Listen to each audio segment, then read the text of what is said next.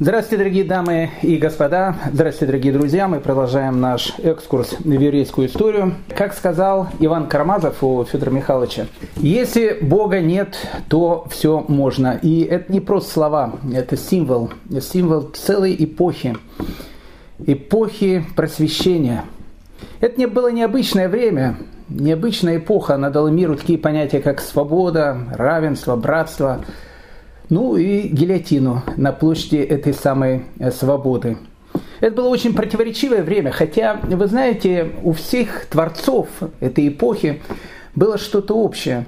Ну, к примеру, вы спросите, что общее э, между Маркизом де Садом и Вольтером? Хочу сразу сказать, Маркиз де Сад – это тот, от кого э, произошел садизм, а Вольтер – это то, от кого произошла современная европейская демократия. Я вам скажу, очень много общего. Очень много общего. Ну, во-первых, и Маркиз де Сад, и Вольтер, они были оба философами эпохи просвещения. И Маркиз де Сад и Вольтер оба были людьми, э, ну, скажем так, э, немножко аморальными.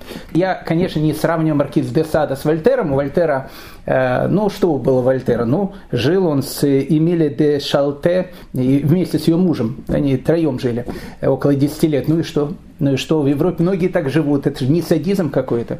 Поэтому, ну, где-то тоже э, что-то э, что общее. Что еще общего? Ну, оба были такими рьяными безбожниками такими настоящими безбожниками, которые всю жизнь э, воевали с религией, со Всевышним. Оба сидели в тюрьме. Э, правда, разные сроки. Маркиз де Сад сидел 11 лет, а Вольтер сидел всего лишь 11 месяцев. Но цифра одинаковая, зато Вольтер сидел в Бастилии. Еще объединяет их то, что они, в принципе, людей не любили, э, но себя любили очень сильно. И это тоже будет одним из э, символов этой эпохи. Но об этом чуть позже. Но это то, что общее между Маркизом де Садом и Вольтером. А чем они отличались? Было ли у них отличие? Ответ. Ну, конечно, было. Конечно, было. Допустим, маркиз де Сад не был расистом. Он не, не занимался продажей рабов. И более того, маркиз де Сад никогда чернокожая часть населения нашей планеты не назвал животными, нет, прошу прощения, дикими зверями. Никогда не называл дикими зверями. А Вольтер многократно. Вот э, если нас записывают сейчас ребята из э, Black Lives Matter, вы записывайте. У меня есть много-много цитат. Потому что, знаете, э, рушатся там памятники Колумбу, там, ну, многим каким-то. Они же такие просто ангелы по сравнению с Вольтером. Э, мы потом э, увидим то, что будет, говорить Вольтер о чернокожей части нашей планеты. Э, еще какое отличие? Ну, Маркиз де Сад не был антисемитом. Ну, в принципе, единственное высказывание, которое он сказал, у него, у него много, много садистских высказываний, но про евреев он сказал один-единственный раз. И, в принципе, честно сказать, даже очень нейтрально. Он сказал, евреи сгорали на кострах в Испании, повторяя те же самые молитвы, что их мучители. Ну, просто, больше ничего не сказал. Он сказал, что вот, вот евреи, они сгорали э, на кострах инквизиции. Как-то даже какая-то жалость есть. А у Вольтера, у него патологический антисемитизм патологический антисемитизм. То есть, вот знаете, есть такое э, состояние, когда мальчики кровавые в глазах, вот у Вольтера почему-то евреи были постоянно в глазах, и как-то это стало частью его творчества. Это была необычная эпоха. Знаком этой эпохи был не только цитаты Ивана Карамазова из э, «Братьев Карамазовых», а э, символом этой эпохи, я думаю, наверное, был еще и Пятачок. Пятачок – это который друг Винни-Пуха. Э, по-нашенски свинья. Действительно, свинья – это символ этой эпохи. И не в смысле того, что она как-то соединена с китайским календарем. Да нет, просто у еврейских мудрецов, когда они говорят о свинье, они говорят, почему свинья, она всегда лежит в грязи и вытягивает ноги. Дело в том, что э, у кошерного животного должно быть два признака. Первый признак, у него должно быть раздвоенные копыта, а второе, животное должно жевать жвачку. Вот есть такое животное, называется корова. У нее есть раздвоенные копыта, и жвачку она жует, поэтому, в принципе, она э, является кошерным животным. А почему свинья не кошерное животное? С одной стороны, у нее есть один признак кошерности, и этот признак кошерности – это ее копыта. А с другой стороны, жвачку она не жует, значит, она не кошерная. Говорят наши мудрецы, лежит свинья в грязи, и всем показывает свои ноги со словами «посмотрите, я кошерная», «посмотрите, я демократичная», «посмотрите, все, что я говорю, это все правильно и красиво». Но если посмотреть, где она лежит, и посмотреть ее на, на ее мордочку, увидишь, что свинья свиньей. Это тоже некий символ этой эпохи, о которой мы сегодня с вами будем говорить. Вы спросите, а при чем тут Вольтер? А при чем тут эпоха просвещения? Ведь мы-то с вами уже какой, наверное, второй или третий урок постоянно никак не можем доехать до Вены. Я как бы говорил, что мы будем в Вене. А, на прошлом уроке были во Франкфурт на Майне. Весь прошлый урок опять сидели в Берлине. Ну, может быть, сегодня наконец до Вены доберемся? Конечно, доберемся. Мы доберемся до Вены. Но для того, чтобы нам понять то, что будет происходить в Вене, и для того, чтобы нам понять такого совершенно необыкновенного императора, которого будет звать Иосиф II, а император, ну, совершенно необыкновенный, потому что, э, знаете, он как-то вошел в еврейскую историю под странным каким-то э, таким, вот, такими воспоминаниями, потому что для большей части еврейского народа Иосиф II э, входит в еврейскую историю, ну, как, знаете, как какой-то маньяк, чикатило какой-то. Ну, просто детей пугали, дети не заспали, говорят, не будешь спать, придет Иосиф II, ребенок сразу, хоп, и засыпал. Для какой-то части еврейского народа э, Иосиф II был ангелом. Э, я вам скажу, в 1850 году в Праге, когда уже евреям разрешили уйти из гетто, и они могли селиться вообще по, по всей Праге, в благодарность у Иосифе II благодарные жители Праги, в первую очередь евреи, решили еврейский квартал назвать э, таким названием Иосифов. Он так и называется до сих пор, если будете в Праге. Так называется еврейский квартал. Благодарность к этому необыкновенному императору. Поэтому э, какой-то он, опять же, похож на зебру, черно-белый какой-то. И ну, для того, чтобы его понять, и для того, чтобы вообще понять все в дальнейшем происходящее, нам нужен будет Вергилий. Спросите, почему Вергилий? Э, потому что э, читали божественную комедию Данте Алигьери? Не читали? Ну ничего страшного. Э, просто когда Данте спускается в ад в поисках своей Беатрицы, она-то в раю, ну, сначала надо было чистилище пройти, то его проводником по аду был Вергилий. Вергилий, он просто язычник был, поэтому в рай никак не мог попасть. Поэтому он был проводником. Нашим проводником который приведет нас к Вене и который нам поможет понять вообще все происходящее, будет Вольтер. Это наш Вергилий. Поэтому, дорогие дамы и господа, садитесь поудобнее. Мы начинаем э, наше путешествие. Необычная эпоха, необычная эпоха. Э, эпоха, когда, знаете, люди больше начинают думать о себе и меньше думать о других. Вот, к примеру, э, Мозес Мендельсон, о котором мы говорили с вами в прошлый раз, безусловно, личность совершенно противоречивая. И мы обсуждали все, все его противоречия, мы обсуждали его ошибки, его стремления, его мечтания и так дальше. Он был философ, причем философ, настоящий философ эпохи просвещения. Но у Мозеса Мендельсона была семья, у него была жена, у него было шестеро детей.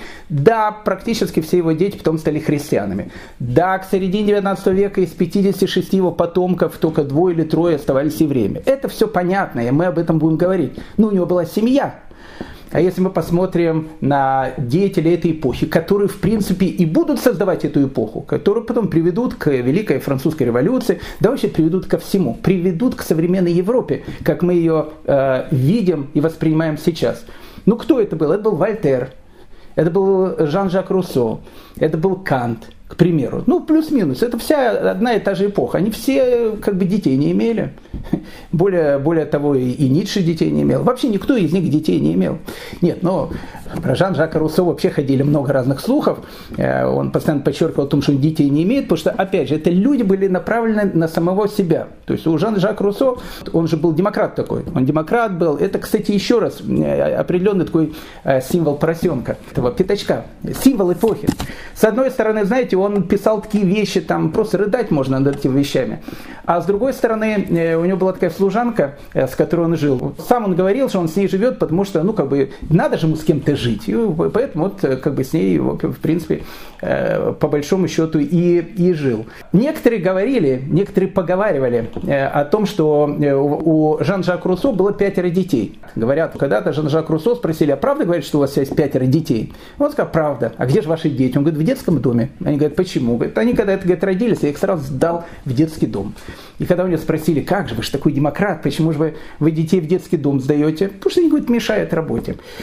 Это символ этой эпохи. Это символ этой эпохи. И она, знаете, как-то перекочевала и в наше время. Ангела Меркель, а Эммануэль Макрон, Тереза Мэй, Рюцис, это премьер-министр Голландии, а председатель Европейской комиссии Жан-Клод Юнкер. Они все не имеют детей. Не в смысле того, что, что это как качество издевательства, а в смысле того, что они не хотели просто иметь детей. Получается, что эпоха которая не имеет своих детей, она мало думает о будущем, но много думает о самих себе. Где происходит зарождение всего этого? Зарождение всего этого происходит именно здесь. Именно вот с этой эпохи, с которой мы, в принципе, с вами и начинаем наш сегодняшний рассказ. Итак, Вергилий, пожалуйста, заходите. Вергилий – это Жан-Жак э, Руссо. Как я сказал, он и будет сегодня нашим проводником. На самом деле его звали Франсуа Мари Руэ, э, так его было настоящее имя. Вольтер – это псевдоним, или, как некоторые говорят, псевдоним. Причем псевдоним такой довольно наглый, потому что, ну, знаете, только так звали, там, не знаю, Сократ, э, Цицерон, вот они так вошли, без имени и фамилии, просто. И он тоже так вошел, Вольтер. Все-таки Руссо, он Жан, Жан-Жак, он просто Вольтер. Франсуа де Вольтер это неправильно. Франсуа Мария Руэ, так, э, так его было настоящее имя. И вот Вольтер, который будет являться символом этой эпохи, личность, ну, совершенно противоречивая. С одной стороны, э, ну как бы на нем зиждется все, что мы так э, любим и ждем и воспринимаем, то, что мы называем современным обществом, э, восприятием современной демократии и так дальше. Безусловно, все это было в трудах Вольтера. С другой стороны, как человек он был ну, прикошмарнейшим. Как я сказал, во-первых, был расистом, страшным расистом. На каком-то этапе начал заниматься там, работорговлей. Цитаты про, про Black Lives Matter если людям интересно. Как хороши берега Южного моря, и как мерзостны его обитатели, чернокожие. Это просто звери. Негроидная раса – это разновидность людей, отличающаяся от нас, как собаки. Ну, нормально. Конечно, наступит эпоха, ведь он же демократ, он говорит, конечно, наступит эпоха, когда эти животные научатся возделывать землю и украсят ее зданиями, и садами, но на это нужно долгое и долгое время. С любовью, с любовью к человечеству. Э, да, это одна из визитных карточек, в принципе, Вольтера. Евреев он тоже назвал животными. Э, у него даже такая цитата, он говорит, вы животные, всех он вообще животными назвал. Честно сказать, я не знаю, что он их называл. Может быть, животными, э, зря я на Вольтера как бы наезжаю. Может быть, он просто считал всех животными, и поэтому, ну, как бы мы животные, там, Homo sapiens, часть приматов. Может быть. Вы животные, которые умеют читать, постарайтесь стать животными, которые умеют хотя бы немножко думать. Э, это Вольтер говорит у евреев. Причем, нужно сказать, во времена Вольтера, а Вольтер живет во Франции, ну, вообще биография у него была такая скандальная, потом жил во Франции, потом жил в Англии, потом жил в Германии, Потом долгое время жил в Швейцарии. Потом опять приехал во Францию. Э, потом его похоронили во Франции. Потом, когда э, э, Наполеон сбросили, его останки вместе с останками Жан-Жак Руссо выкопали и, говорят, спалили вместе с в Для того, чтобы просто их вообще там не оставалось, этих останков. Ну, такая вот судьба человека. Такая биография его была. Почему он к этим евреям-то так э, прицепился? Почему евреи? Э, может быть, евреев много живет во Франции в те времена, да вообще евреев во Франции практически не живет. Ведь э, Жан-Жак Руссо живет во Франции до Великой Французской революции. Хочу вам напомнить, сказать страшный каббалистический секрет о том, что с конца XIV века когда евреев изгнали из Франции, евреев во Франции вообще не было. Просто не было евреев во Франции. Единственное, что там было несколько анклавов, э, в котором было еврейское население, но как бы оно стало, э, эти анклавы стали еврейскими не из-за того, что французы были такими хорошими. Просто в 17 веке Франция отвоевала у Германии, хотя Германии не было, ну, те территории, которые сейчас будет Германия называться, Эльзас и Лотарингию, там, со столицей в Страсбурге, к примеру. А в Эльзасе и Лотарингии жили ашкенадские евреи. Ну, как бы их присоединили, не будешь же выгонять. Вот так вот они уже и э, с 17 века стали совершенно бесправными э, такими негражданами. Какими гражданами? Их не считали гражданами, считали, что они временно э, беженцы, которые, в общем, там находятся в Эльзасе и Лотарингии. Ну, был еще город, который называется Бордо. Бордо – это вообще город контрастов. мы когда-то говорили об этом городе. В этом городе э, живет в основном сефардское население. Мы еще вернемся к этому городу. Но это как бы более, больше исключение из правил, чем само правило, потому что во времена Вольтера э, еврейское население Франции менее 1%. Ну вообще их там нету. Почему же, почему же вдруг евреи? Это хороший вопрос, потому что для того, чтобы его понять, нам нужно сейчас усвоить один очень важный урок. Послушайте, он очень важный, действительно.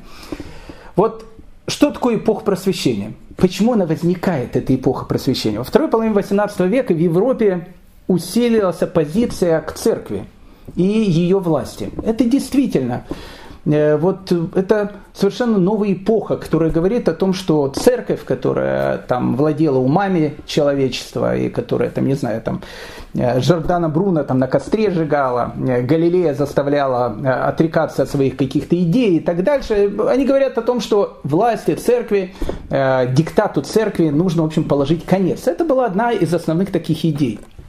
Теперь, нужно строить новое общество – новое европейское общество. И в этом новом европейском обществе, в принципе, оно должно само по себе быть толерантным. Это, это очень хорошие вещи. Оно должно быть толерантным. А что такое толерантное общество? Это тот вопрос, который будет волновать Наполеона. Это тот вопрос, который будет возникать сейчас. В этом толерантном обществе все граждане этого общества, они должны быть равны. А если они должны быть равны, они не должны отличаться друг от друга. Они должны быть одинаковыми. Э, не то, что они должны быть... Да, это общество, как бы оно было атеистическое по своей идеологии, но если ты хочешь быть католиком, будь католиком. Хочешь быть там протестантом, будь протестантом. Хочешь быть евреем, будь евреем. Но тихо э, дома за закрытой дверью. То есть, чтобы тебя никто не видел, как бы на улице все абсолютно равны. Нет ни евреев, нету там ни католиков, нет никого. То есть, общество, которое полностью всех подравнивает под единую гребенку.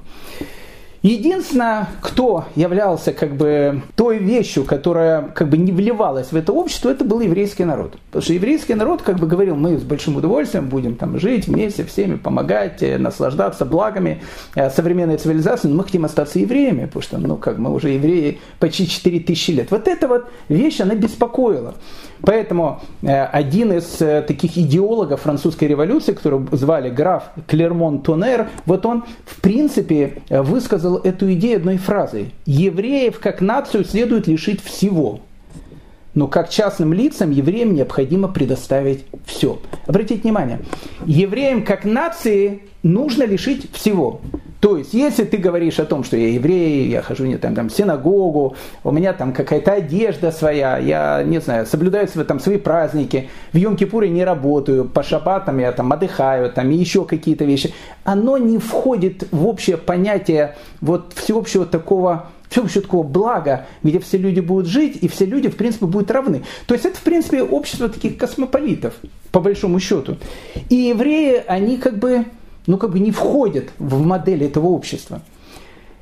Это эпоха, в которой появляется современное, совершенно другое отношение и к евреям, и совершенно другой антисемитизм. Это такого антисемитизма еще никогда не было. До этого за что не любили евреев? Ненавидели евреев на протяжении двух тысяч лет. Их ненавидели за то, что они убили Бога. А теперь за что ненавидят евреев? А теперь их ненавидят за то, что они дали идею этого самого Бога. Вот за это евреев теперь ненавидят. Это новый антисемитизм. Антисемитизм секулярный. И евреи, которые являются как бы представителями этого самого Бога, против которого сейчас все будут начинать бороться, их за это ненавидят. А как сделать так, чтобы тебя полюбили? Ведь до этого, для того, чтобы евреи полюбили, он, что он должен был сделать? Он должен был креститься. Вот когда он крестился, он сразу стал бы очень уважаемым, хорошим человеком. В новую эпоху не надо креститься. В новую эпоху креститься, наоборот, даже может быть плохо. В новую эпоху ты просто должен стать таким, как все. И все. А если ты не станешь таким, как все, не станешь таким, как все, мы тебя будем ненавидеть. И ненависть которая появляется в эту новую эпоху, совершенно новый этот антисемитизм, новый секулярный антисемитизм. В каких-то вещах он был более жестокий и более страшный. Чем антисемитизм религиозный, который был до этого. Вы думаете, это спасение? Некоторая часть евреев, заходим вперед, немножко так, э, некоторая часть евреев, они посчитали о том, что, ну, прекрасно, может быть, давайте тогда перестанем быть евреями, и, э, ну, и будем настоящими немцами, французами, англичанами, ну, растворимся в обществе, как общество хочет, тогда же нас все будет любить и какая-то часть растворилась. И тогда во второй половине 19 века возникает совершенно новый уже антисемитизм. Это будет антисемитизм, который будет называться антисемити... антисемитизм расовый.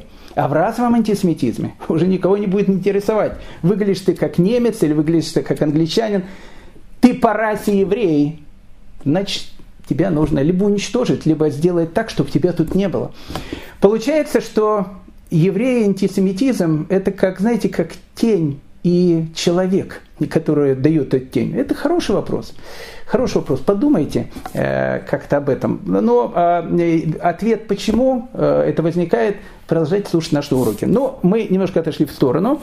А мы сейчас с вами э, находимся во время Вольтера, поэтому э, весь антисемитизм, который есть у Вольтера, с одной стороны, кажется, что вот все, что он говорит плохое о евреях – оно связано с тем, что евреи просто, ну, как бы дали религию. Он религию ненавидит. Э, был такой принц Далинь. Э, он, э, Вольтер, он же был популярнейший такой человек.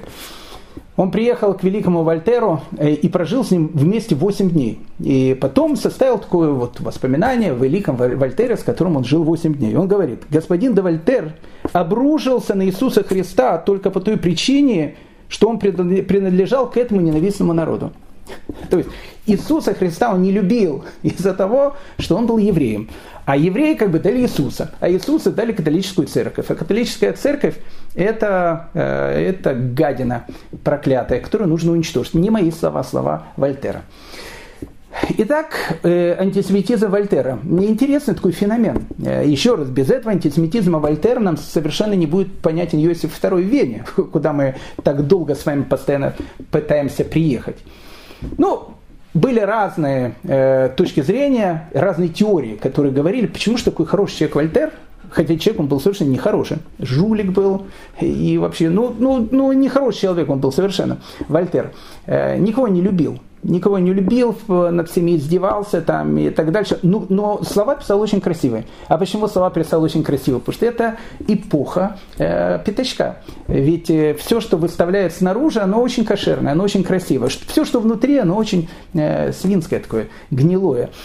Э, и вот в более позднюю эпоху возникает вопрос, а почему же, почему же у него такой э, глобальный антисемитизм? Для того, чтобы понять, что такое глобальный антисемитизм Вольтера, он, одно из самых, наверное, известных, великих его произведений, это философский словарь. Ну, это такая как бы мини-энциклопедия. В этой мини-энциклопедии, в философском словаре, есть 118 статей, 30 из которых посвящены евреям. Представляете, из 118 статей 30 про евреев. И все антисемитские. Страшно. Ну, и тут, опять же, возникает вопрос, из-за чего у него такой, э, такое отношение к евреям.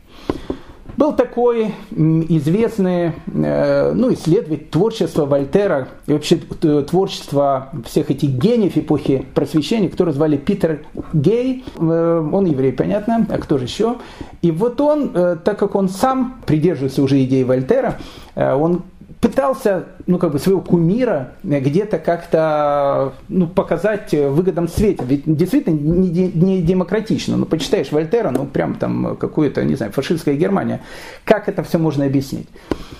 Питер Гей говорил о том, что э, у Вольтера это чисто такие, знаете, личные были э, эмоции, связанные с евреями. У него было несколько э, контактов с евреями. Они для Вольтера были очень такими печальными. После этого он как бы не взлюбил еврейский народ. Что, что у, за Вольтера были, какие были истории, связанные с евреями.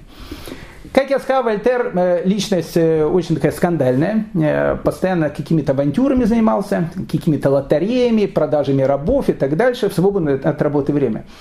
Как я вам сказал, в какой-то этап он написал какой-то стишок про царские, королевские парижский двор, его посадили в Бастилию на 11 месяцев, он там сидел, После этого, как он вышел, он смотался в Англию. И, в общем, жил какое-то время в Англии. А в Англии он познакомился с э, таким еврейским банкиром э, по фамилии Медина. Видите, э, фамилии все сефардские, Медина. Потому что большая часть лондонской общины тогда, безусловно, это были сефарды, богатые сефарды. Медина был банкиром, а Вольтер был человеком, который постоянно, как я сказал, входил в какие-то махинации. Он постоянно там, там деньги туда-сюда, биржи, шмиржи, там, лотереи. Ну, в общем, всю жизнь он так занимался, крутился. И вот он познакомился с этим Мединой, и, и Медина говорит, слушай, вот мы делаем сейчас какую-то, там, не знаю, бизнес-проект, если хочешь, можешь вложить деньги. И Вольтер вложил огромную сумму денег. И нужно было такому случиться, что Медина полностью разорился. И Вольтер из всей суммы денег, которую он вложил, получил только пятую часть. После этого, после этого Медину и вообще всех евреев-банкиров он, понятно, ненавидел. В результате инфляции потерял э, огромную часть своего состояния. Это первая часть. И говорят, может быть, э, как-то было связано с этой историей. После этого он приезжает в Берлин. Его пригласил Фридрих II. Э, Фридрих II, э, мы с ним уже знакомились, э, тот человек, который вошел в историю под именем Старый Фриц. Э, Фридрих II очень любил Вольтера. Э, у них был такой даже медовый месяц э, Фридриха II с Вольтером. Нет, нет, они не вместе в смысле, а просто он любил Вольтера как философа. Вольтер не, не в его вкусе был, безусловно. Так вот, Фридрих II, он, понимаете, он постоянно стихи писал. Ведь он все немецкое, но всю жизнь обожал все французское. И писал стихи исключительно на французском языке. И вот когда он писал свой какой-то стих, он обычно присылал его Вольтеру, для того, чтобы Вольтер его проверил, а, если надо, даже подправил что-то. Э, и он очень ценил Вольтера. Вольтера вообще все любили. Э, он тогда, ну, в общем, это был э, ну, звезда Бамонта европейского. Все просто обожали Вольтера, его мысли, вот эти смелые мысли, которые, которые у него постоянно были.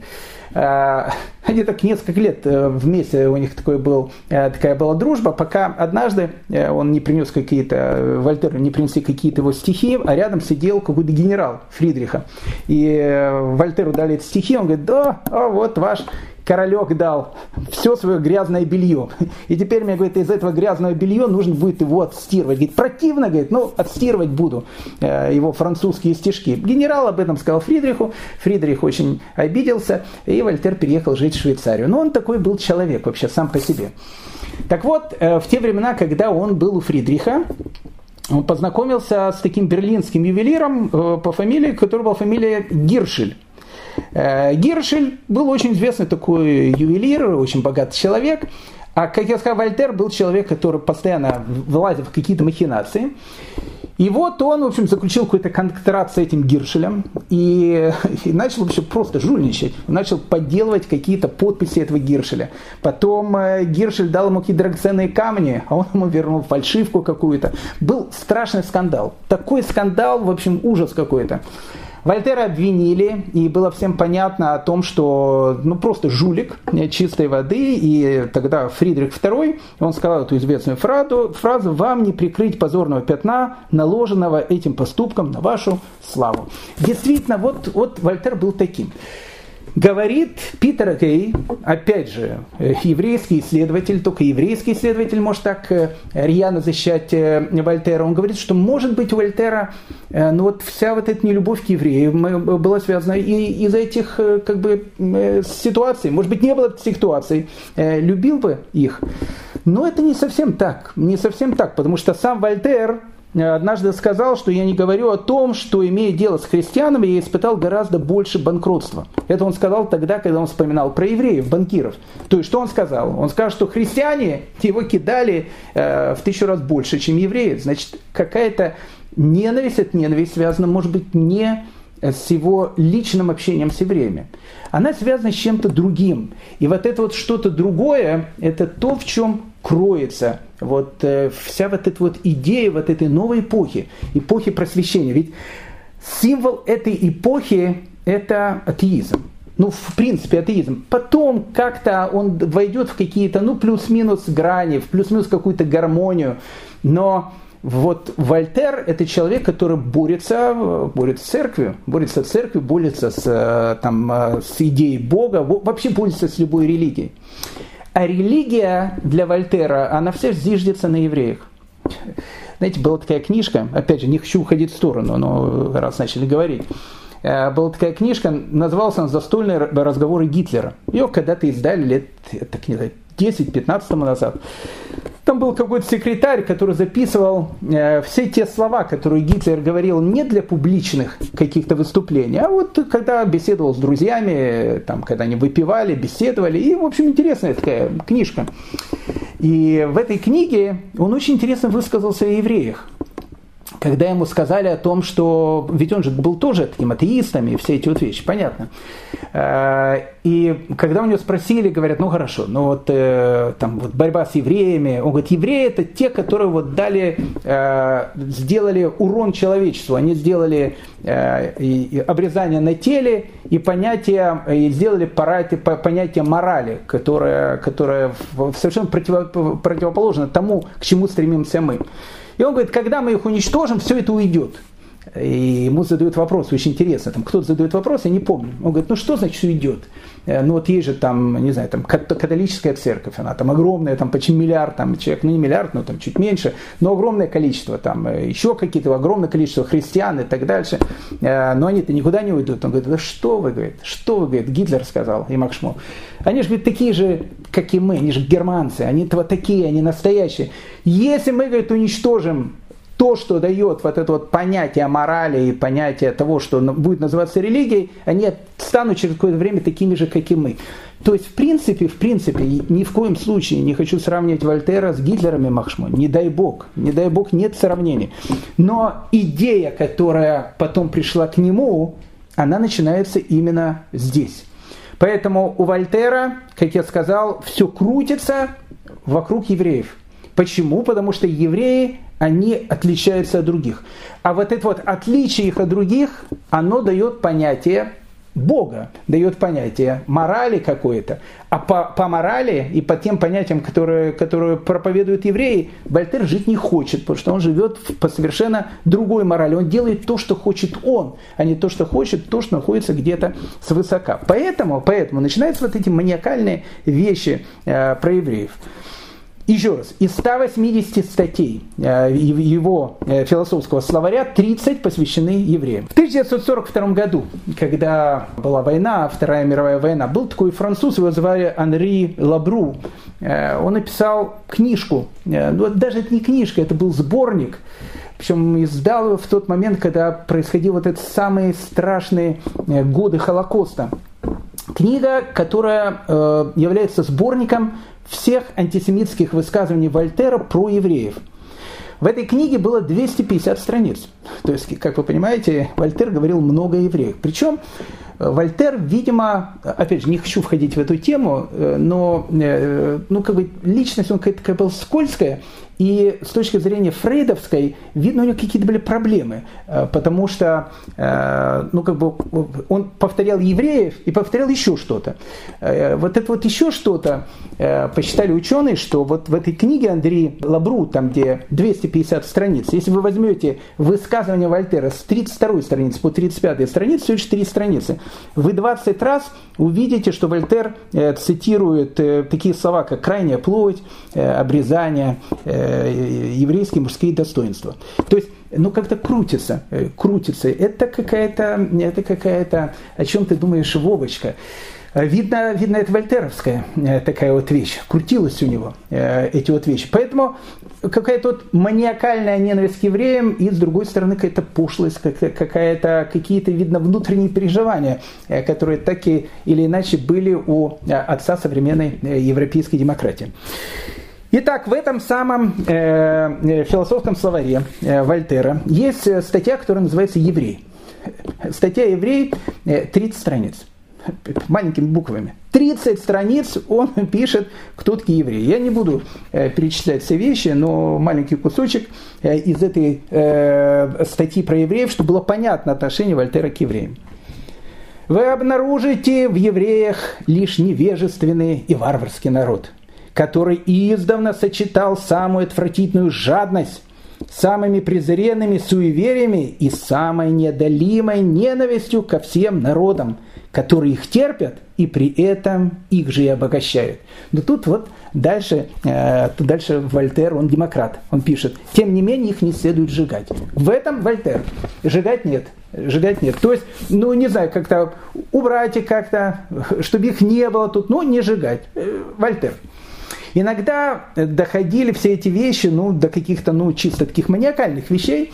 Э, как я сказал, в философском словаре есть Э, статья, которая называется «Пытка». Пытки. Он пишет про пытки. Казалось бы, э, там, где пытки, но при чем тут пытки евреев? Э, у евреев, как вы знаете, по еврейскому закону понятие пыток отсутствует. Ну, вообще нет в еврейской юридической практике пыток. Вообще пытки запрещены. Никогда не было. В древние времена не было, в средние века не было. Никогда не было пыток. Это запрещено по еврейскому закону. Поэтому, казалось бы, ну, не знаю, в статье пытки пиши о пытках инквизиции, о пытках, которые там, ну, не знаю, ну, везде в Европе они практиковались в те времена. Ну, об этом пиши. Он маниакально опять пишет про евреев. Казалось бы, он пишет хорошо про евреев. Но, знаете, Вольтер, ведь он же провозвестник вот этих э, современных движений – правозащитных, Human Rights Watch и так далее. Я не говорю, что они плохие, они, может быть, очень хорошие. Но вот их отношение к Израилю, их отношение к Израилю, ну просто послушайте, оно что же маниакальное? Э, Израиль постоянно объявляет там э, в, в том, что это самое российское государство в мире. Просто полные расисты. Вокруг все, значит, такие демократы, а в Израиле расисты. Э, лет 10 тому назад они написали совершенно потрясающее исследование, и, и слушайте, и они, видно, его переписывали прямо с Вольтера ну прям с Вольтера. Они, я не помню, это либо Human Rights Watch было или еще какая-то другая, ну правозащитная такая организация. Они сказали о том, что они сравнили те ужасы, которые происходят в армиях мира, которые, ну, не знаю, там, либо оккупируют, либо воюют в других странах. И одно из таких вещей, которые есть, это насилие. Точнее, даже изнасилование. Прошу прощения. Это была целая такая, ну, как бы, исследовательская работа. И они написали, что вот там и американские солдаты, и такие солдаты, и там, и там, и в Вьетнаме, все, ну, в общем, тысячу-тысячу разных каких-то случаев. Но было написано о том, что вот в израильской армии таких случаев не зафиксировано. И казалось бы, казалось бы, ну вот они же так написали, не зафиксировано. Так надо написать, что видно, в израильской армии есть какие-то моральные нормы. Но нет, они прямо как Вольтер. Они написали, в израильской армии это не зарегистрировано. Почему? Потому что, говорит, израильтяне такие, говорит, расисты что они это не делают не потому, что они не хотят, потому что ну, идет расово этих арабов. Поэтому они к ним не притрагиваются, как животным прямо. Поэтому они, конечно, бы на них набросились, если это были бы не арабы. Поэтому нету, потому что они расисты. Казалось бы, какая-то совершенно перевернутая логика. Ведь это же Вольтер. Э, статья пытки. Ну, казалось бы, при чем тут евреи к пыткам? Э, наш Вергилий, вам слово. Э, Вальтер. Да-да, спасибо. Странно то, что в еврейских книгах нигде нет ни единого упоминания о пытках. Действительно, жаль, что такая благородная, такая честная нация не знает этого средства обнаружения истины. Это он с излюбкой так пишет, понятно. Причина, на мой взгляд, заключается в следующем. Им просто это не нужно. Истину они узнают от Бога, как его любимый и единственно Бога избранный народ. То есть, почему у евреев нет пыток? Потому что евреи расисты. Ну, евреи расисты, они всех других считают животными. Ну, то есть, ну, как бы, они же богоизбранные, а если, а все остальные, а вы все, значит, свиньи. А почему ты так думаешь? Потому что Вольтер так думает, он о всех так думает. А человек очень часто свои собственные представления передает какому-то, кому-то другому. Поэтому, почему евреев нет пыток? Им не надо пытки, потому что они всех других людей считают там низшим сортом. И, как бы, что они будут, руку, чистой ручки марать в пытках такая извращенная, такое-то извращенное представление.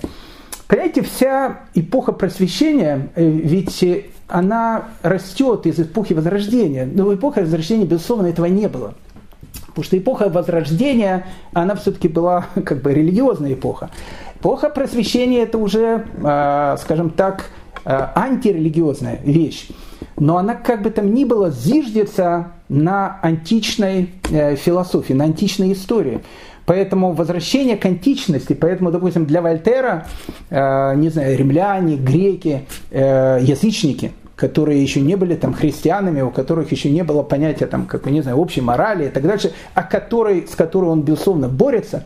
Ведь э, любимая фраза э, Вольтера, которая у него есть лозунг «раздавить гадину», раздавить гадину, он об этом постоянно повторяет. Надо раздавить гадину. Гадина для него это католическая церковь. Но э, философия, опять же, вольтеровская, она похожа на гитлеровскую. Он считает, что вот эта гадина, которую называют э, католическую церковь, она зиждется на тех евреев, которые продолжают говорить о Боге. Уберите их, и уйдет все остальное. А когда уйдет все остальное, наступит, ну, как бы эпоха э, демократии такой, все люди будут равны, в общем, жить вместе и так дальше. Будет новое секулярное общество. Э, интересно, э, Вольтер он заходил еще дальше. Допустим, Вольтер верил, скорее всего, в ритуальное убийство. Ну, как бы евреев он просто, ну, просто не выносил, ну, просто не видел их и вот ритуальное убийство э, он тоже верил. Ну, казалось бы, где Вольтер, где ритуальное убийство? Ведь Вольтер, как бы он постоянно выступает против церкви, он постоянно выступает там, против инквизиции и так дальше. А ведь э, ритуальное убийство это, ну, как бы, это то, что пропагандировала э, католическая церковь, там э, гости, там, не знаю, кровь христианских младенцев. Казалось бы, что при чем тут Вольтер и ритуальные убийцы? Но э, как бы тоже об этом думал. Почему э, об этом думал Вольтер? Потому что э, когда он уже был относительно пожилым, э, пожилым человеком, он э, написал, э, как бы диктовал свои воспоминания. И вот когда вот он диктует свои воспоминания, э, в этих воспоминаниях он как бы вспоминает песенку, которую он услышал когда-то в детстве. Он пишет, когда-то он услышал, когда он посетил Брюссель. И эта песенка, Вольтер говорит, ему запомнилась на всю жизнь. Он говорит, когда э, мне грустные какие-то э, моменты жизни, я вспоминаю говорит, эту песенку. И спустя 40 лет, диктуя свои воспоминания, он записывает эту песен, песенку. Ну, секретарь, который пишет, спрашивает у великого философа, тогда, может быть, запишем песенку? Он говорит, конечно, я ее помню всю жизнь. 40 лет назад, еще ребенком я ее слышал. Добрые христиане, повеселимся по случаю казни подлого еврея по имени Йонатан, который по, большей, по большой злобе на алтаре, алтаре осквернил Пресвятое Причастие. Ну, понятно, что это перевод, но это песенка. То есть э, вот эта вот песенка, которую пели, которая посвящена какому-то ритуальному навету. То есть она тоже была в голове у Вольтера. Ну, еще раз, э, эта эпоха, она не только вольтерианская, и не только эпоха Жан-Жака Руссо, и там Канта, и Ницше, который скажет, что Бога, э, Бог умер и так дальше. Ведь это общее какое-то представление, и в этом общем представлении это очень важный такой момент. Еще раз, в новом секулярном антисемитизме, который сейчас появляется в обществе, Восточная Европа, Восточная Европа, мы ее оставили, но мы туда вернемся, э, там, где разделы Польши. Хочу напомнить, что мы с вами остановились на третьем разделе Польши, 1793 год. Там еще у нас будут конфликты между хасидами, не хасидами еврейская черта оседлости, ну, в общем, вся история евреев в Российской империи. Мы вернемся туда, понятно, мы не, не забыли. Вот там, на тех территориях, еще не появился этот секулярный антисемитизм. Там еще был религиозный антисемитизм. Ну, как бы кровавые наветы, там все, там Бога нашего распяли. Это все понятно. Но в Европе появляется уже совершенно другой, как я сказал, вот этот секулярный антисемитизм эпохи просвещения. И вот в этом секулярном антисемитизме эпохи просвещения я еще раз хочу это подчеркнуть. Еврей как человек, он в принципе был, э, он был, был принят всеми. И более того, даже любим всеми. Только с одним условием. Он должен стать таким, как все.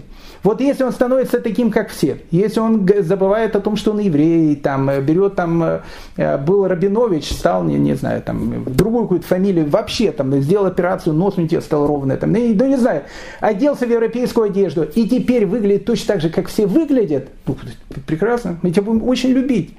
Потому что вся ненависть, она направлена не к еврею, а вся ненависть направлена к той миссии, которую несет еврейский народ. Поэтому на этом зиждется вся эпоха просвещения.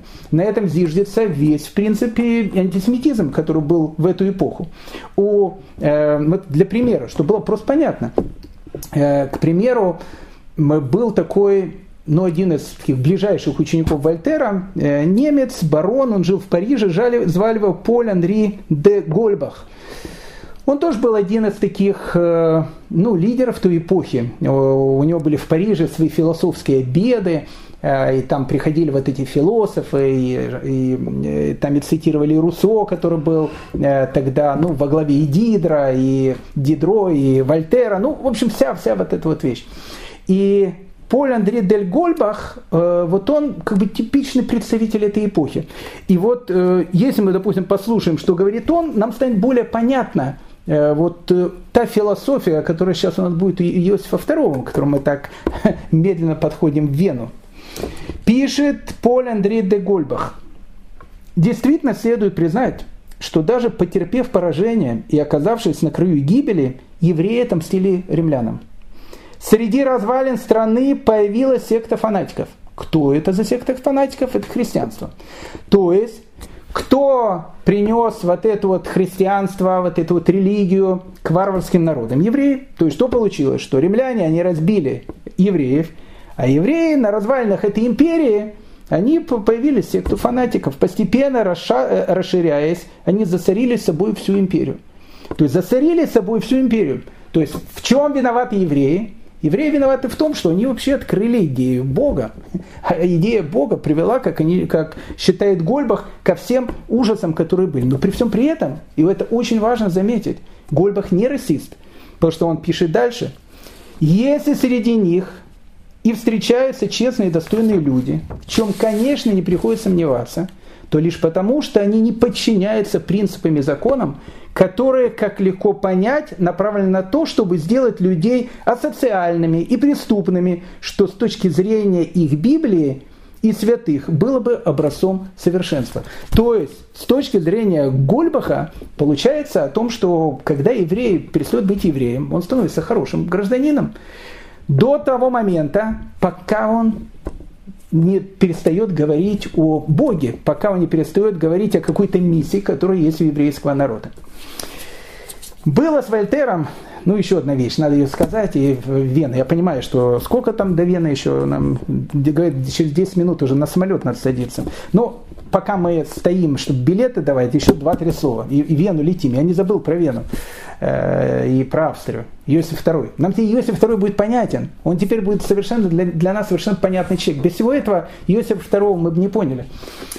Э, когда Вольтер издает свой философский словарь, были те люди, которые возмутились этим философским словарем. И больше всех возмутился э, такой человек, которого звали Исхак де Пинта. Как вы понимаете, и имя, и фамилия говорит о том, что Исхак де Пинта, в общем, как бы был э, по национальности не турком-месхетинцем, а был, в общем, по национальности немножко другой. Пятая графа у него, как бы говорится, была с подмоченной репутацией. Фамилия де Пинта говорит о том, что он выходец э, из э, либо Испании, либо Португалии, э, то есть то, что он был сефардом, и это абсолютно правильно, потому что Исхак де Пинта был э, таким типичным членом амстердамской сефардской общины. Мы уже много были в амстердамской общине, э, в сефардской общине Амстердама, знакомились там с ними. Она для нас уже почти что второй дом. Кто забыл, послушайте наши лекции. У нас их там много есть про сефардов в Амстердаме. Ицхак де Пинта был, ну, скажем так, не совсем характерным э, сефардом, который жил э, в, в Амстердаме. Но, с одной стороны, он был характерным. Он был из очень богатой семьи, и как бы карьера его была ну, совершенно блестящей. Он был один из главных акционеров Уст-Индской компании. А тогда Уст-Индская компания, ну, ну это она была богаче, чем многие короли. Ну, то есть он был, э, он был мультимиллиардером. Ну, просто мультимиллиардер, но очень богатый человек был. И все в его жизни как бы складывалось э, по накатанной. Женился он на Рэйчел Ньюнес Инрикес, тоже вот Инрикес очень известная такая сефарская фамилия, тоже, которая живет в Амстердаме, тоже очень богатые. Но вот э, Искак де Пинта, он был человеком, который любил Вольтера. который любил Вольтера. Почему? Потому что многие вольтерианские идеи, они ну, как бы ложились на то представление, э, которое видел Искак де Пинта. То есть Искак де Пинта, с одной стороны, еврей, а с другой стороны, как бы он считает о том, что, ну, как бы, Вольтер, может, прав, может прав. Ведь он же э, себя считает уже больше голландцем, чем евреем. Надо как-то постепенно от этого отойти. Ну не, ну должны остаться какие-то ритуалы. То есть он же не против. Не против, там, ну, там, Пасху, там, еще что-то, там, не знаю, там, Пурим, какие-то, ну, без, ну, ритуалы какие-то, на уровне ритуалов. А так он человек совершенно европейский. Европейский, опять же, не хочется об этом говорить, там, про нем много можно рассказывать. Э, он там писал, он писал, кстати, огромное количество философских э, работ на французском языке. Тогда французский, это, в общем, как английский сейчас. Однажды, когда он был в Париже, к нему его посетил Жан, Жан-Поль Марат. Это тот, в честь кого улица в Петербурге названа. И будущий один из лидеров французской революции, один из таких палачей французской революции, Марат. Так, тогда еще Жан-Поль Марат, он писал какие-то вещи, и он пришел э, Иску де Пинта с какой-то там просьбой, Иску де Пинта что-то не понравилось, и он его сбросил со всех лестниц. И там писали потом, что Иску де Пинта сбросил с лестниц Марата. Но э, у него были такие в биографии вещи, он был очень богатый человек, когда Моцарт со своей сестричкой, они еще детьми были, э, давал концерт, он был среди приглашенных, он там все, весь это там аристократия все сидела, говорят, что он сидел чуть ли не в первом ряду, и потом записал, что он восхищался маленьким Моцартом, который перед ним играл, и ему улыбался. Вот это был Искак де Пинта. Но с другой стороны, Искак де Пинта, вот, вот он читал, опять же, это чистое вольтерианство. Он говорил, что вообще бедных не должно быть. Все должны быть богатыми. Ну, вот как бы должны быть богатыми. Ну а что делать с бедными? Ну вот э, в Амстердаме есть бедные евреи. Ну есть бедные евреи, ну что с ними делать? Он сказал, всех бедных евреев нужно сослать на Суринам. На Суринаме были колонии какие-то, ну, на Суринам. Вот собрать всех бедных евреев и на Суринам. Почему? Чтобы не мелькали тут. Ну а зачем? Они как-то портят имидж. Э, портят имидж э, того, что в общем происходит. Он ходил постоянно в мэрию Амстердама с тем, чтобы мэрия Амстердама запретила евреям э, торговлю на улице. Там были какие-то евреи, которые там, не знаю, рыбой какую-то торговали, еще чем-то. Он сказал, это невозможно. То есть еврей, вот он должен быть таким аристократом, он должен быть таким, э, ну, ну, таким аристократом. А какие-то вот какой-то всякая беднота, особенно Ашкеназа, он Ашкеназа вообще не переносил, потому что они были бедные, несчастные, беженцы были какие-то, постоянно беженцы. С этой территории постоянно были беженцы. Они постоянно почему-то в Амстердам ехали к сожалению, как там история повторяется. И, э, и вот э, и он вот просто ашкеназов просто не, выносил. Он говорит, надо их всех собрать, вот этих ашкеназов, сефардов, и на Суринам. И вот э, э, Ицхак де Пинта, он возмутился. Ну, возмутился Вольтером. Во-первых, ну, как бы это не про него все написано. Потому что Ицхак де Пинта, он, э, он ну, как бы не хуже, чем Вольтер. Ну, не, не, не, не в смысле, что он, он Вольтера, может, даже как учитель воспринимал, ну, как бы, тоже он пишет, там, жадные, там, э, такие, там, религиозные, все это не про него, ведь он же другой. Как Вольтер мог всех под одну гребенку? Это его, в общем, возмутило. И он написал такое целое произведение, которое, ну, как бы не произведение, брошюра, которое он, как бы, открытое такое письмо Вольтеру. Оно было очень популярным в Европе. Пишет Исхак де Пинта. Это тоже э, голос новой эпохи. Рассеянные между столь многими нациями евреи в каждой стране по истечении известного периода времени принимают характер обитателей этой местности. Еврей из Лондона столь же мало похож на константинопольского еврея, как этот последний совершенно не похож на еврея из какого-то Китая. Португальские евреи из Бордо и немецкие из Меца совершенно различные существа. Еврей – это хамелеон, который везде принимает колорит страны, где живет, и становится приверженцем тех правительств, которые ему дают приют и покровительство. А между тем, вы, господин Вольтер, подвели их под один итог – и нарисовали с них картину столь же ужасную, сколь и неправдоподобную. Господину Вольтеру следовало бы отличать испанских от португальских евреев других, из других стран, с евреями из других стран, с которыми они никогда не были солидарны и которые, с которыми они, и которым они никогда не сочувствовали. Между этими двумя расами существует такое различие, чтобы если иногда португальский еврей вступил в брак с немецкой еврейкой, то его обязательно исключат из общины. Ну то есть, что он пишет? Он пишет, слушайте, Все, что вы пишете, это вы пишете про этих, там, ашкеназов, там, Германия, Польша, там, вся вот эта вот компания. То, что вы пишете, я тоже с вами согласен. Ну, вот, ну, как бы, ну, как бы, они мне тоже не нравятся. Но мы, так говорит, другие. Мы, так говорит, сефарду, посмотрите на меня, Исхак де Пинта. Я же Жан-Поль Марата в, в Париже с лестниц бросил. Когда маленький Моцарт выступал, вас, он говорит, Вольтер приглашал, не приглашал, меня приглашали. И вы пишете, что я такой же, как они. Сефарды считают себя потомками колена Иуды и убеждены, что предки их переселились в Испанию в эпоху Вавилонского пленения. Эти аристократы отличаются от массы ашкеназов языком, костюмом, осанком и изяществом манер. Ну, то есть, о ком вы пишете? Посмотрите на нас. Ведь мы такие же, как и вы. Ашкеназов, их тоже, может, ненавижу, но как бы, ну мы-то другие. В Голландии они занимают почетное место в христианском обществе, хотя немецко-польские евреи достойны также какого-то уважения за ту стойкость, которой они выносят гонения, жертвы ради своей веры всеми выгодами жизни. Господин Вольтер не желает видеть евреев на костре, но разве зло, причиняемое пером, менее гибельно, чем действие огня? Оно еще хуже огня тем, что переходит в потомство. И чего можно ожидать для этой несчастной нации от слепой и дикой черни, когда такие варварские предрассудки разделяются величайшими гениями нашего просвещенного века. Что волнует Исках де Пинта? Исках де Пинта волнует то, что будет погром. А когда происходит погром, э, как вы знаете, бьют не по паспорту, а по морде. Поэтому, ну как бы, вот вы там пишете, вот евреи такие-такие, а потом пойдут бить. И говорят, меня же будут бить. А за что? Я же я ж хороший, такой же, как и вы. Интересно, Вольтер э, получил это письмо и написал э, письмо Исхуга де Пинта, извинился и сказал, слушайте, э, я прошу прощения, не знал. Он пишет, оказывается, среди вас есть тоже такие порядочные люди. Он говорит, я не знал. Слушайте, вы мне открыли глаза о том, что есть среди вас и порядочные люди. И написал, что обязательно в следующее э, издание э, философского словаря, когда будет второе издание, я обязательно сделаю сноску. И напишу, что вот как бы это все, ну, не про сефардов, из Амстердама особенно. Написал он несколько депинт, безусловно, никаких сносок он не делал, но э, в этом, в принципе, был и весь Вольтер.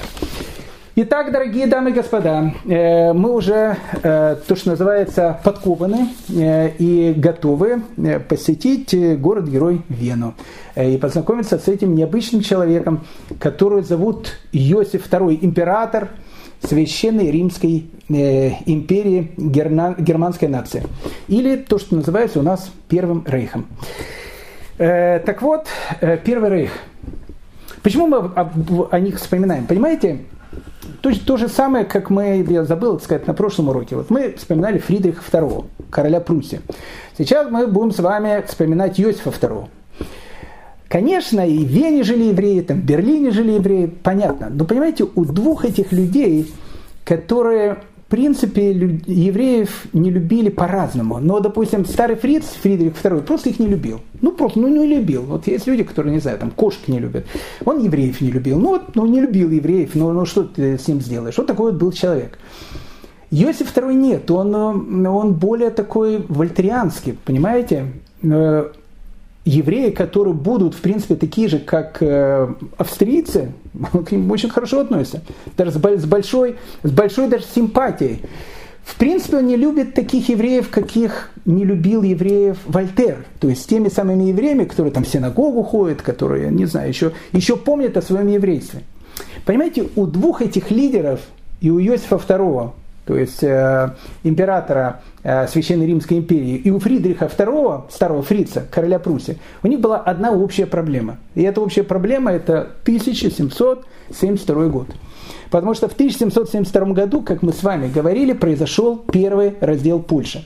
И поэтому первому разделу Польши часть польской территории захватила Российская империя, а часть польской территории, она отошла к Австрии и отошла к Пруссии. Так вот, к Австрии отошла вся Галиция. А что такое Галиция? Галиция это вся западная Украина, там Черновцы, Ивано-Франковск, там, не знаю, Львов.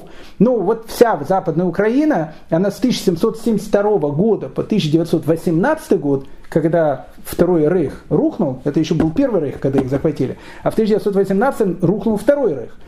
Вот когда рухнул Второй Рейх, и закончила это уже практически окончание Второй, э, Первой мировой войны в 1918 году.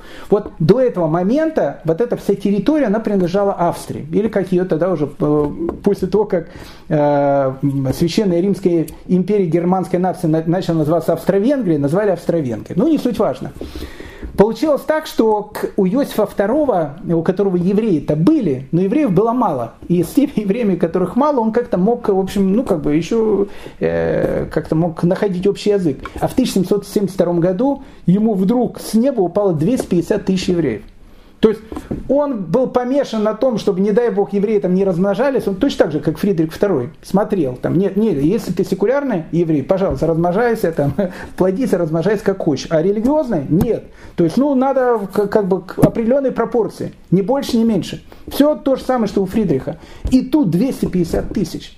Он так с евреями постоянно их сокращал, и тут 250 тысяч, как он сказал, религиозных фанатиков несчастный человек, несчастный человек, поэтому э, его отношение к евреям, вот эта вот масса, которая к нему вдруг упала в Галиции, в общем, как бы она повлияет на него. Так же, как и на, в принципе, Фридриха II, на старого фрица. Ведь он же э, при э, первом разделе Польши э, в 1772, а потом в 1793-95 охватил хорошую часть Польши. Нужно знать о том, что до начала 19 века, в принципе, Варшава, она тоже была Пруссией. Потом, правда, она стала Россией, но до этого была Пруссией. Итак, Иосиф II, противоречивый такой вот э, император, необычный император, э, мама у него была фанатичка. Это надо сказать, мы уже с ней знакомились, ее звали Мария Терезия. Вообще, э, Австрия, ну, будет давайте называть Австрия, Австрия была, ну, наверное, в 18 веке ну, последним таким форпостом католического фанатизма. Как это ни странно звучит.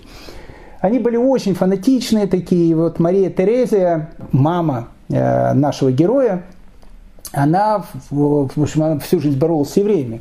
Более того, был даже такой этап ее биографии, когда она решила всех евреев в 1745 году изгнать вообще из Праги, из Моравии, из Богемии, вообще всех евреев выгнать хотела. Она хотела, чтобы евреев вообще как-то выгнать из государства. Ну, как бы там это все не получилось, мы с вами говорили об этом, у нас есть лекции, посвященные Марии Терезе, там мы все очень-очень подробно об этом говорим. Итак, э, Иосиф II, он правил 25 э, лет, э, из которых 15 лет он правил вместе со своей мамой, а мама, еще раз, как я говорю, была фанатичкой. У него 10 а, лет правил самостоятельно. За эти 10 лет, то, что правил Иосиф II, он издал 11 тысяч указов. Причем каких указов? Супер демократических указов. Это был демократ. Да, он был абсолютно монарх. Но огромное количество указов, мы сейчас будем смотреть, они в таком же виде, как были написаны, сейчас э, прописаны в австрийской конституции. То есть современная Австрия, демократическая Австрия живет по многим указам, которые сделал кто? Иосиф II. 15 лет, когда он был соправителем мамы, он не мог быть реформатором. Ну, не мог быть реформатором. Как-то не получалось у него все вот эти вот вещи. Потому что мама блокировала все. Сын там говорит, может там э, подключим оппозиционный какой-то канал очередной. Она говорит, ну что, надо убрать, говорит, все, чтобы никаких там оппозиционных каналов. Он постоянно какую-то в оппозицию лез и так дальше. Мама его постоянно блокировала. И тут э, э в 1780 году Мария Терезия умирает, и Иосиф II как бы становится императором Священной Римской империи. 11 тысяч указов. Первый указ Иосифа II, еще, кстати, Мария Терезия жива, и она этот указ, кстати, поддержала. Многие указы блокировала, это поддержала. Указ о языке. Вполне серьезно. Иосиф II, ну вот как он рассуждает. Он говорит, смотрите, говорит, в наших владениях живет огромное количество разных народов. Ну, действительно, в, на территории Австро-Венгрии будущее живет огромное количество разных народов живут немцы. Кстати, немцев меньшинство. В 19 веке их было всего лишь 36%. Ну, хорошо, немцы, венгры, теперь трансильванцы, галицийцы, ну, это сейчас бы просто сказать Западная Украина, э, там евреи, голландцы и бельгийцы. Почему? Потому что Бельгия до 1790 года, она тоже принадлежала Австрии. Потом произошла революция, она оттуда ушла. Из-за чего? В первую очередь, опять же, из-за этого указа. И вот что он говорит. Он говорит так, смотрите, все тут говорит, какой-то у говорит, балаган полный происходит. Все люди как бы говорят на разных языках, на каких-то. Венгры вообще всю э, деловую переписку ведут на латыни. А там э, евреи всю деловую переписку вели на еврейском языке, там, не знаю, бельгийцы там на фламандском языке. Ну, в общем, какой-то полный балаган выходит. Все разговаривают на разных языках, это полное безобразие. Вся империя должна начать разговаривать на одном языке. На каком? На немецком. Ну, как бы возмутило это многих. особенно венгров. Не только венгров, и бельгийцев, потому что указ был очень такой жесткий. Сначала он сказал, что вообще все преподавание только на немецком языке. Они говорят, секундочку, мы же не sprechen the Deutsch, мы не особенно там э, понимаем э, вашу эту немецкую эту вот э, и так дальше. Но все, всем плевать. Значит, все, значит, образование на немецком языке. Вся деловая переписка на немецком языке. Все чиновники должны разговаривать только на немецком языке и в магазинах Венгрии отвечать тушь по-немецки. А если не отвечаешь по-немецки, выбрасывай с работы. Венгры так обиделись. Ну, как ну, во-первых, а это, почему это вдруг по-немецки? Ну, и понимаете, это все было очень быстро. То есть он, все по-немецки. Они говорят, да мы не, немецкий не особенно знаем. Учить, значит. Первый указ. Этот указ потом приведет к многим трагедиям о э, у Иосифа II. Не, он потом вернет э, венграм свой язык и так дальше, но начало он потеряет Бельгию так. Бельгия станет потом государством под гордым названием Соединенные Штаты Бельгии. Э, не знали? Такое э, государство в 1790 году было основано СШБ, Соединенные Штаты Бельгии. В результате, в первую очередь, чего? Языковых экспериментов. Но, опять же, никаких, никаких не, не дай бог, сравнений, не дай бог. Я просто, ну, как констатация факта. Итак, значит, в 1780 году умирает э, Мария Терезия, э, а Иосиф II, он как бы экспериментирует с этими вещами, которые вот может делать. Первый указ о языках еще при маме. А тут вот, когда мама, значит, ушла, все, Иосиф II ему сорвало то, что называется, все там предохранители, и вот он, в общем, пустился во все тяжкие. В 1781 году один из первых его указов – это папские буллы должны перед публикацией проходить согласование со светскими, светскими властями. Что это значит? Это значит, что теперь папа, который находится где-то там в Ватикане, не имеет просто так права э, взять, написать какой-то указ, и как бы этот указ будет, э, ну, не знаю, указом для всех. Как это было когда-то? Ничего, слушайте, кто такой папа, кто такие мы? Мы тут э, находимся в Венгрии, папа находится в Ватикане. Не, мы не, не против же папы пожалуйста, папа пишет какой-то указ.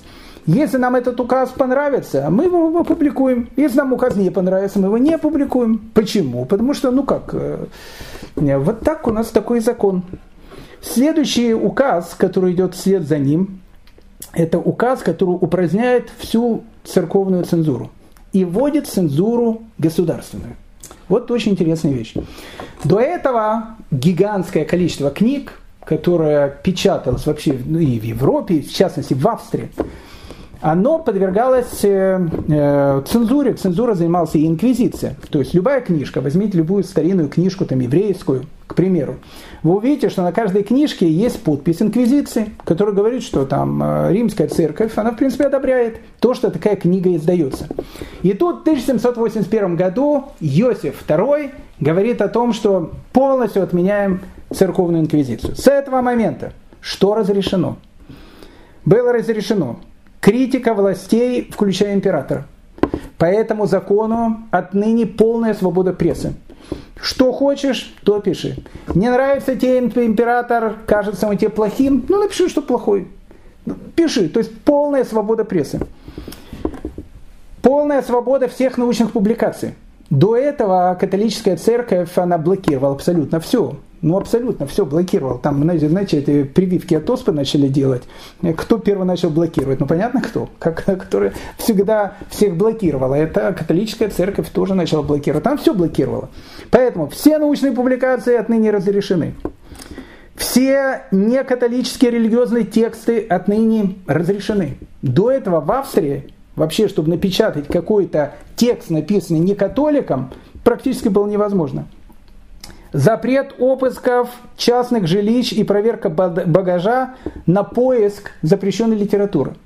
Тоже все запрещено, разрешено. То есть какая, какая вещь? До этого к тебе могли зайти домой и посмотреть, нет ли у тебя там э, э оппозиционных каких-то там каналов там и, может быть, литературы. Все разрешено.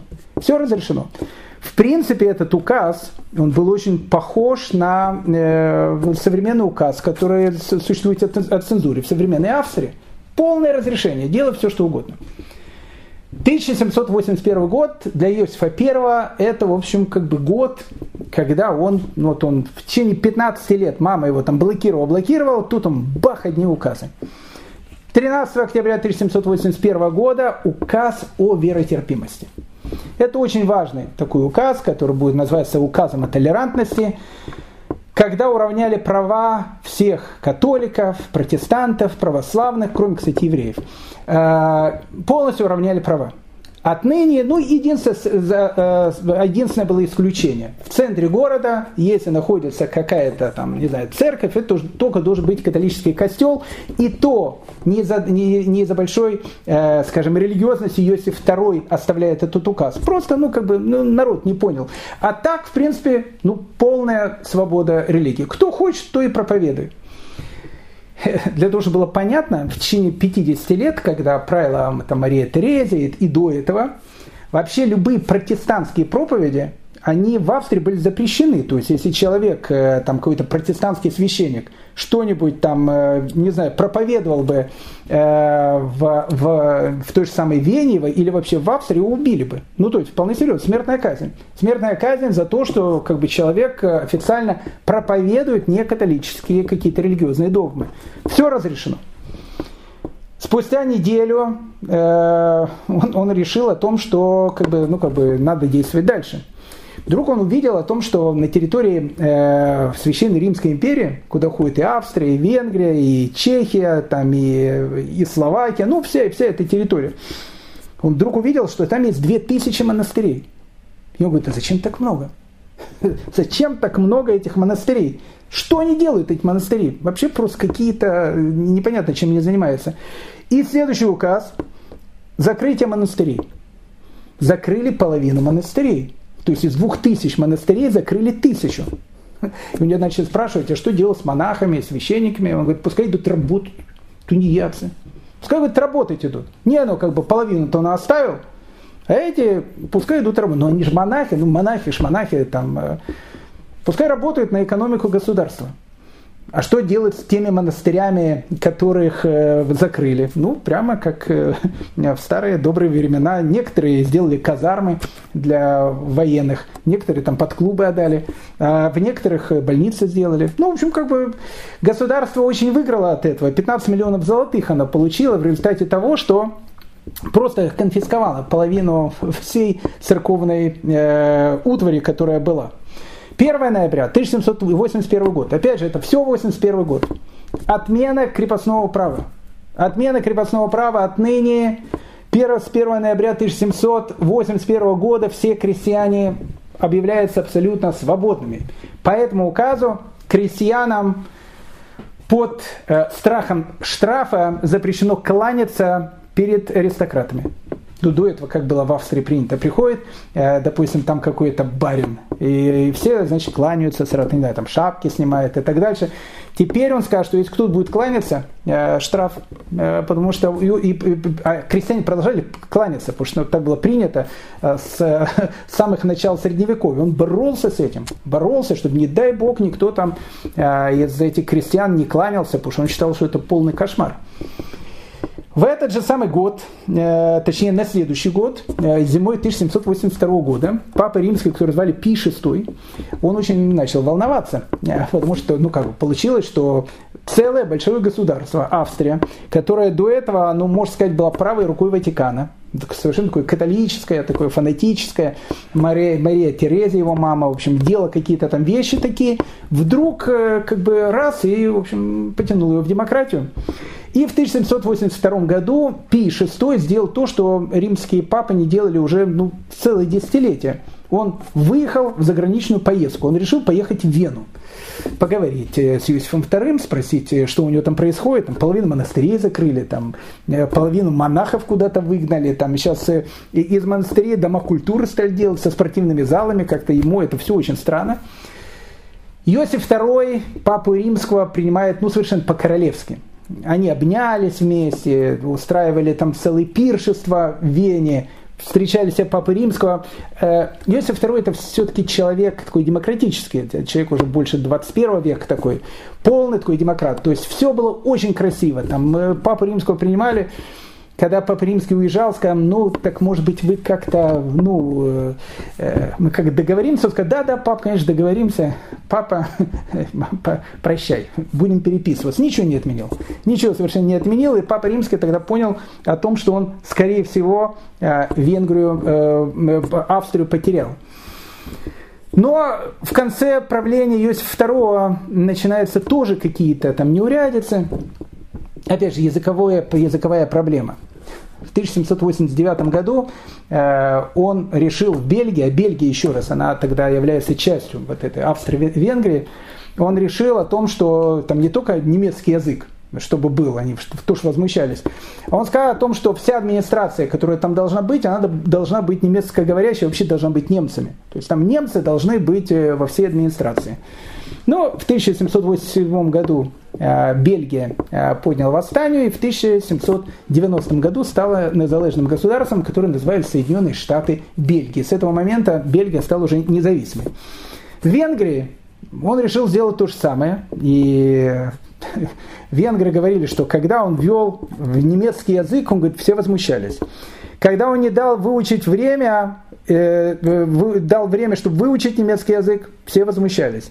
Но когда он начал увольнять служащих, не знающих немецкий язык, все уже начали не просто возмущаться, а начали уже э, выходить на улицу. Но когда э, Иосиф II решил о том, что сделать то же самое, как э, в Бельгии эксперимент, поставить на все руководящие должности Венгрии только немцев этнических, Тогда венгры сказали о том, что, Ваше Величество, мы, конечно, вас очень любим, но мы повторим путь э, Бельгии, станем независимой Венгрией. И он отменил все указы. И в 1790 году как бы вернул венграм язык и все, все что угодно. Все, все указы отменил. Так Венгрия, она остается частью, э, частью священной Римской империи германской нации, поэтому государство потом будет называться Австро-Венгрия. Вот эта вся история э, связана с этим замечательным человеком, но он действительно, вот если так посмотреть, огромное количество вещей, э, которые он делал, они были действительно замечательные. Ну, кроме одного. Все, о чем мы говорим, оно касается всех, э, о ком только можно говорить, кроме евреев. С евреями у Иосифа II были проблемы. И проблемы были очень-очень большие. Какие были проблемы? Дорогие дамы и господа, об этом мы с вами поговорим в следующей серии. Э, э, небольшой анонс следующей серии. В следующей серии, безусловно, мы еще с вами немножечко походим по Вене, а потом сядем с вами на самолет и полетим в землю Израиля. В земле Израиля, в Иерусалиме, нам предстоит с вами встреча с одним из ну, самых замечательных таких людей – одних из самых загадочных и необыкновенных раввинов второй половины XVIII века, человека, которого звали Хида. Мы познакомимся с ним, и более того, э, мы не только познакомимся с этим великим человеком, у Хиды были дневники – Помните, когда-то в свое время мы э, рассказывали с вами про Рафа Вади из Бартанура. У нас было даже, по-моему, три или четыре урока, посвященных его путешествию из Италии в землю Израиля на основании его дневников. Так вот, Хида, вот в ту самую эпоху, о которой мы сейчас с вами пишем, э, говорим, он посетил и Париж, и Лондон, и Ливорно, и оставил совершенно потрясающие записи в дневниках э, о нравах тех времен, о евреях, которые жили в этих странах, и вообще о отношении властей к этим людям. Мы воспользуемся этими дневниками, и э, сначала мы познакомимся с Хидой, сначала мы увидим что делали евреи во второй половине 18 века в земле Израиля, а потом вместе с Хидой мы с вами посетим Париж, мы с вами посвятим Лондон, мы с вами посвятим необыкновенный город Ливорно. Э, это еще несколько э, наших серий, которые будут с Божьей помощью э, впереди. Дорогие дамы и господа, всем желаю всего самого доброго, лучшего, хорошего, чтобы все были здоровы и счастливы. Спасибо.